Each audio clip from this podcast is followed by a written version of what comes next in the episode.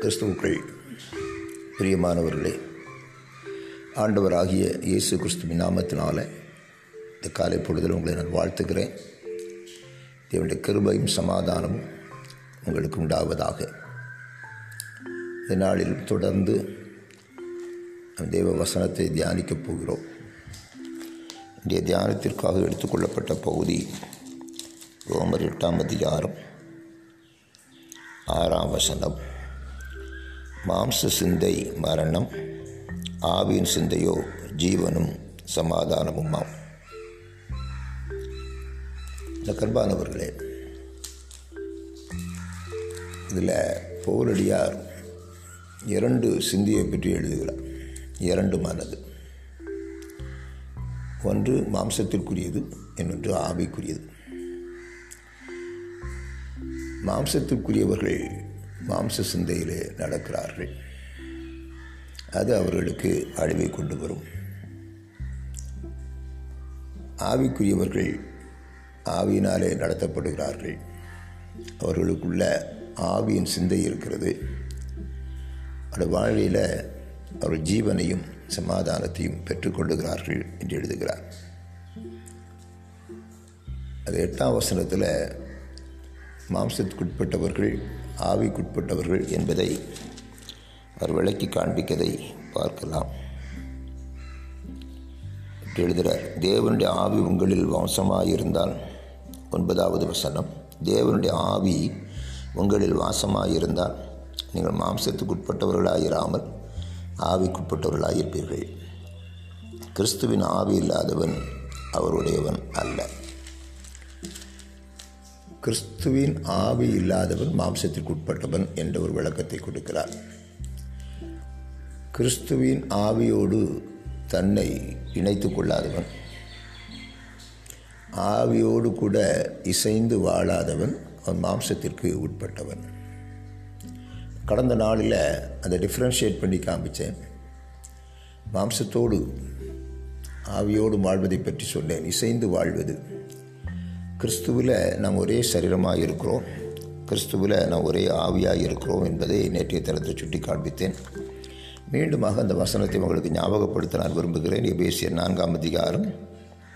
நான்காம் வசனம் இப்படியாக சொல்லுகிறது. உங்களுக்கு உண்டான அழைப்பினாலே நீங்கள் ஒரே நம்பிக்கைக்கு அழைக்கப்பட்டது போல ஒரே சரீரமும் ஒரே ஆவியும் உண்டு.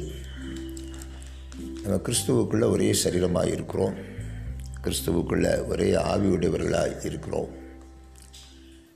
நாம் இருவரும் ஒன்றாக இருக்கிறோம் என்பதை ரொம்ப தெளிவாக நாம் படிக்கிறோம். நம் ஆவிக்குட்பட்டவர்கள் நம் மாம்சத்திற்குட்பட்டவர்கள் அல்ல. ஆவிக்குட்பட்டவர்கள்ட்ட ஆவின் சிந்தை இருக்கும். பிலிப்பிய ரெண்டாம் அதிகாரத்தில் ஐந்தாம் வசனத்தில் கிறிஸ்து இயேசுவின் சிந்தை உங்களில் இருக்க கடவுது என்று எழுதுகிறார். கிறிஸ்து இயேசுவின் சிந்தை. நமக்கு தேவை வந்து கிறிஸ்து இயேசுவின் சிந்தை. ஏன்னா நம்ம ரெண்டு பேருக்குள்ள ஒரே ஆவிதான் இருக்குது. கிறிஸ்து இயேசுவின் சிந்தை. அவருடைய மனதில் அவர் எவைகளை சிந்திக்கிறாரோ எவைகளை யோசிக்கிறாரோ அதையே நாமும் யோசிக்கிறோம். அதையே நாம் செயல்படுத்துகிறோம். அதுதான் கிறிஸ்து இயேசுவின் சிந்தை என்று சொல்லுகிறார். ஆனால் மாம்ச சிந்தை எப்படிப்பட்டதாக இருக்கும் என்பதையும் விளக்கம் கொடுக்கிறார். மாம்ச சிந்தைக்குட்பட்டவர்கள் எப்படிப்பட்டவர்களாக இருப்பார்கள் என்பதையும் பவுலடியார் விளக்குகிறதை நீங்கள் பார்க்கலாம். வேசியர்கள் நிறுவத்தில் நான்காம் அதிகாரம் பதினேழாம் வசனத்தில் இப்படியாக எழுதுகிறார். ஆதலால் கத்தருக்குள் நான் உங்களுக்கு சாட்சியாக சொல்லி எச்சரிக்கிறது என்னவெனில் மற்ற புற ஜாதிகள் தங்கள் வீணான சிந்தையில் நடக்கிறது போல நீங்கள் இனி நடவாமல் இருங்கள். அவர்கள் புத்தியில் அந்தகாரப்பட்டு தங்கள் இருதய கண்ணத்தினால் தங்களில் இருக்கும் அறியாமையினால் தேவனுடைய ஜீவனுக்கு அந்நியராயிருந்து உணர்வில்லாதவர்களாய் சகலவித அசுத்தங்களையும் ஆவலோடே நடப்பிக்கும்படி தங்களை காம விகாரத்திற்கு ஒப்பு கொடுத்திருக்கிறார்கள். இப்போ தெளிவாக சொல்கிறார் அவர்கள் வீணான சிந்தையில் நடக்கிறார்கள். அந்த சிந்தை வந்து புரோஜனம் இல்லாத சிந்தை. அதனால் எந்த நன்மையும் அவனுக்கு கிடைக்கப் போவதில்லை. அந்த சிந்தை அவனுக்கு அழிவை கொண்டு வரும் என்று சொல்லி நாம் பார்க்கிறோம். அவங்க எப்படி இருப்பாங்க அப்படின்னு கேட்டிங்கன்னா புத்தியில் அந்தகாரப்பட்டு என்று எழுதுகிறார். அதாவது அறிந்து கொள்ளுதல் அல்லது புரிந்து கொள்ளுதல் என்பது அவங்களுக்குள்ளே இருக்கவே இருக்காது. ஏன்னா அவங்க புரிந்து கொள்ளுதல் அல்லது அறிந்து கொள்ளுதல் இருந்திருக்குமே ஆனால் அவங்க போகிற பாதை அவள் செய்வது எல்லாவற்றையும் அவர்கள் அறிந்திருப்பார்கள். அது இல்லை. அவங்களுக்கு இருதயம் வந்து கடினப்பட்டு போயிருக்குமா? இருதயம் கடினப்பட்டு போயிருக்கும். சதையுள்ள ஒரு இருதயம் அவங்களுக்கு இருக்கிறது இல்லை அதனால் இது தவறு இது சரியானது என்பதை நிதானிக்கக்கூடிய ஒரு தன்மையும் அவர்களிடத்தில் காணப்படுவதில்லை. அதுக்கப்புறம் சொல்கிறாரு அறியாமை. அறிந்து கொள்ளும் தன்மை அவங்களுக்கு இருக்காது. இது நன்மையா இது தீமையா என்பதை அறிந்து கொள்ளக்கூடிய ஒரு தன்மை அங்கு இருப்பதில்லை. ஆகவே அவர்கள் ஜீவனுக்கு தேவனுடைய ஜீவனுக்கு கிறிஸ்துவின் ஜீவனுக்கு அந்நியராக இருக்கிறார்கள். நன்மை இது தீமை இது மரணம் இது ஜீவன் என்ன இது என்பதை அறிந்திருந்திருப்பார்களே ஆனால் அவங்க தேவனோடு கூட வாழ்ந்திருப்பார்கள் கிறிஸ்துவோடு வாழ்ந்திருப்பார்கள். ஆனால் அவங்களுக்கு மரணம் எது ஜீவன் எது என்பதே அவங்க தெரியல. நன்மை எது தீமை என்பது தெரியல. அதனால் அவங்க தேவரை விட்டு அவர்கள் அந்நியர்களாக இருக்கிறார். அவங்க எப்படி செயல்படுவாங்களாம் உணர்வு இல்லாதவர்களாக உணர்வே இருக்காது. உணர்வே இருக்காது. ஒரு மிருகத்தைப் போல. அது தாங்கள் செய்வது என்னதென்று அறிவதில்லை. அவங்களுக்கும் ஒரு வாழ்க்கை இருக்குது ஒரு வாழ்க்கை முறை இருக்கிறது. அப்படி தான் வாழுவாங்க. எதற்காக வாழுகிறோம்? ஏன் வாழுகிறோம்? என்பது அவர்களுக்கு புரிவதில்லை. நான் அடிக்கடி இந்த பன்றிகளை குறித்து யோசிப்பது உண்டு. இந்த பன்றிகளை பார்த்தீங்கன்னா ஏதோ வளருகிறது மனம் போல வாழுகிறது குட்டிகளை பெற்று போடுகிறது அதுவும் அடிந்து போகிறது. அதுக்கு மேலே அதுக்கு ஒன்றுமே இல்லை. அதை போலவே மனிதன் வாழுகிறான். மாம்ச சிந்தையில் வாழுகிற மனிதனுடைய வாழ்க்கை அப்படிப்பட்டதாகவே இருக்கிறது. சகலவித அசுத்தங்களையும் ஆவலோடே நடப்பிக்கிறான் அது பெரிய சந்தோஷம். அசுத்தமானதை செய்கிறதில்ல அசுத்தமானதை நடப்பிக்கிறதுல அவருக்கு ஒரு பெரிய சந்தோஷம். ரொம்ப ஆசையோடு அதை நிறைவேற்றுகிறார். அந்த அசுத்தங்களை செய்கிறதுல அவருக்கு இருக்க சந்தோஷத்துக்கு அளவே இல்லை அப்படின்னு எழுதுகிறார்.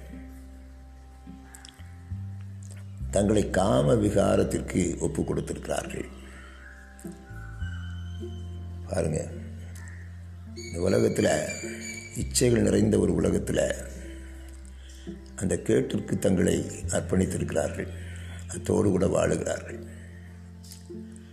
அவங்க வாழ்க்கை முழுவதுமே இச்சையினால் நிறைந்த ஒரு உலகம். அதோடு வாழுகிற ஒரு வாழ்க்கை. அவங்க எண்ணம் சிந்தனை எல்லாம் காலையில் எழும்பினதுலேருந்து ராத்திரி வர அதை பற்றியே சிந்தித்து கொண்டிருக்கும் அதை பற்றியே ஓடிக்கொண்டிருக்கும் வேறு சிந்தனையாக இருக்காது அவங்களுக்கு.